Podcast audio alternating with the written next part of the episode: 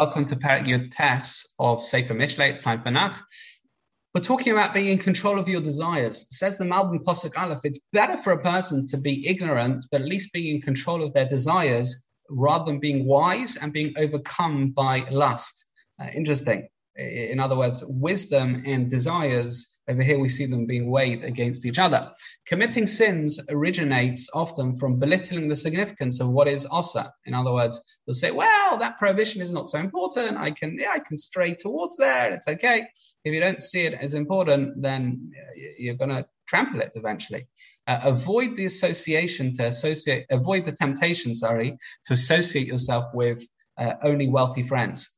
In other words, if your values are wealth, and only the wealth for the sake of wealth and not for the sake of helping people, that says that Ibn Ezra and Posuk Daled is not a good thing. Um, poor people are perceived as a burden. That is a not a good thing, of course. Poor people are perceived as a burden. Um, through studying Torah, you'll overcome your desires. In other words, Torah is a tavlin. Torah is a medicine for conquering the Yetzer Hara. Um, it also says over here that uh, no human can prevent Hashem, you know, basically carrying out his plan. Hashem has a plan, and that will happen. You're not going to be able to prevent that. Um, and talks about giving money to tzedakah. It's like lending Hashem money, and then Hashem will pay you back. It's very important over the Mitzvah. Metzudas David says in Pasuk Yud Zayin, Gemara Bava Basra talks about this. Um, when you lend, when you give tzedakah, you're actually achieving two things. On the, on the one hand, you're helping someone, but you're also acknowledging that the money came from Hashem. And therefore, we have Makaris like in Mishlei Perek uh, Yates that lend that giving tzedakah is like lending Hashem the money. And the Rebbe Akiva was accosted by Turnus Rufus. He says, you know, why is it that Hashem created poor people? Just give them the money.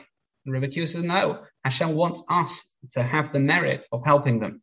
You know, there's a, you know, there's a ben adam lamakam element of giving tzedakah as well. You're admitting your money comes from Hashem. Um, you can have a lot of plans. You know, man plans, God laughs. Ultimately, only Hashem's plans will come to fruition. It talks about here rebuke. Make sure that rebuke is said carefully to the right people. You've got a special chiv and obligation to make sure your kids are, uh, you know, for, for are uh, going in good ways, following good paths. That is all perek yud tes in Sefer Mishlei.